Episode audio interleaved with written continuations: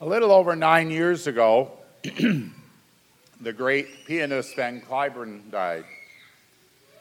His greatness lay not so much in his exceptional musical talent, is in the fact that his piano playing built a bridge of understanding between the United States and the Soviet Union during the depths of the Cold War.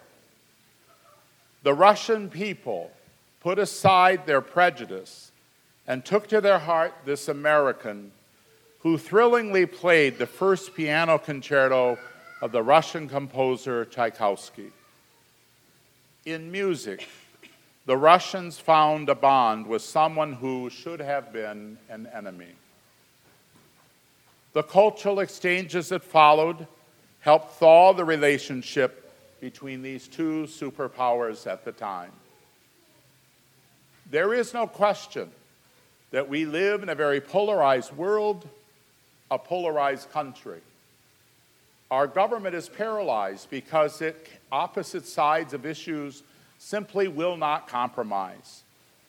While old war enemies now renew their old rhetoric, new political and religious enemies threaten us as well. Bridging divisions within the church itself is one of the biggest challenges facing Pope Francis today. The parable of the Good Samaritan teaches us that it is possible to find common ground, even, even with our enemies. Jews and Samaritans hated each other because each thought God was on their side. They would not have called each other neighbor, that would have never entered their minds. The two religious Jews in this parable did not treat their fellow Jew as a neighbor, they walked right past him. All the more reason Jesus' listeners would have expected the Samaritan to also walk by. It is the Samaritan in this parable that treats his fallen enemy with compassion. He was able to ignore religious differences and hear the music of their common humanity. Jesus' interrogator was able to see that the Samaritan was the true neighbor. Jesus said to him, and he says to us, Go, go and do likewise. Jesus is telling us that compassion can work miracles. It can make neighbors out of enemies. It can bring together those who thought that any kind of cooperation was impossible. It can even enable us to love our enemies as Jesus did. If the Samaritan can offer kindly service to a Jew, then a Palestinian can respect an Israeli. A traditionalist can find common ground with a progressive. A Christian with a Muslim. And please don't throw anything at me but a Republican with a Democrat, and a Democrat with a Republican. The secret is compassion. Jesus challenges us today to think of the person in our lives from whom we are most alienated. Think of that person as a fellow human being, as a fellow soul, a fellow traveler, redeemed by Christ, as someone and not simply as some problem to be solved hear the music, and see what becomes possible. Too often, too often, we let the little things become unresolved big things. So let's ponder today three young children whose lives were forever changed in May of 2013. Steve Hartman shared the following on CBS Sunday Morning Show at the time. He said, Caleb and Colby are 11 year old twins but they could not be more different from each other.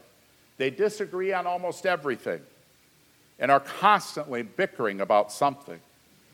They have an eight year old sister named Courtney, and they don't get along any better with her. But that all changed on Monday, May 20th, when a monster tornado, you may remember, ripped through their hometown of Moore, Oklahoma. Caleb, Colby, and Courtney were students at the Plaza Towers the elementary school that was completely destroyed. When the tornado struck, Courtney hunkered down in the hallway, the boys in a bathroom. As the storm roared, the three were terrified that something might happen to one of the others. After they found each other in the rubble that was once their school, the kids say they hugged for a long time and they haven't let go since. We thought that each other was severely injured or worse, killed, said Colby. They were my only brothers, and if they died, I don't know what I'd do, said Courtney, who required hospitalization after banging her head. We may not have a house, but we still have a family, said Caleb. Now they were 11 and 8 years old. That was their reflection.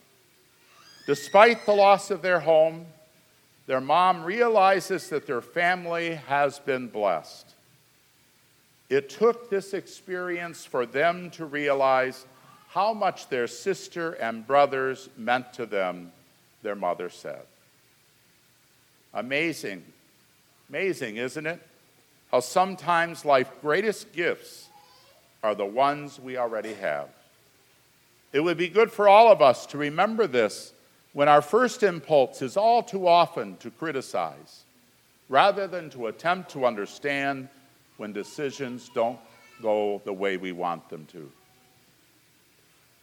Often it is in the course of the traumas and tragedies of life, which have been seen way too often for us over the past year and the years before, that we rediscover how important we are to one another. We appreciate again those most important to us, whom we've been taking for granted. But, my friends, Jesus makes it clear in his story of the Good Samaritan we are always each other's neighbor. We are always each other's brother and sister. The parable of the Good Samaritan calls us to embrace a vision of faith that sees every man, every woman, every child, regardless of what label society or we ourselves have assigned to them, to see them as our neighbors, to see them as our brothers and sisters. Christ calls his disciples to look beyond what divides us and focus on what unites us, to put aside our own needs and wants to embrace the needs of others, to see our own wealth and talents as a means for bringing healing and hope into the lives of those who have so little.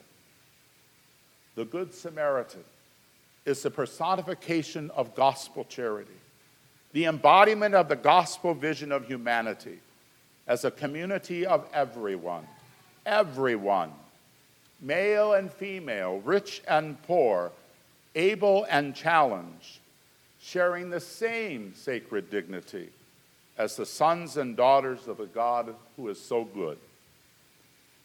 My friends, we are about to be united as one bread and one body in this Eucharist. The grace of Christ's presence among us will not dissolve our differences, but it can help us to reach out, to reach out to one another with compassion to recognize what does unite us, to love and serve one another, to do as Jesus commands, to go and do likewise, to go and do likewise this day, to go and do likewise every day. Amen.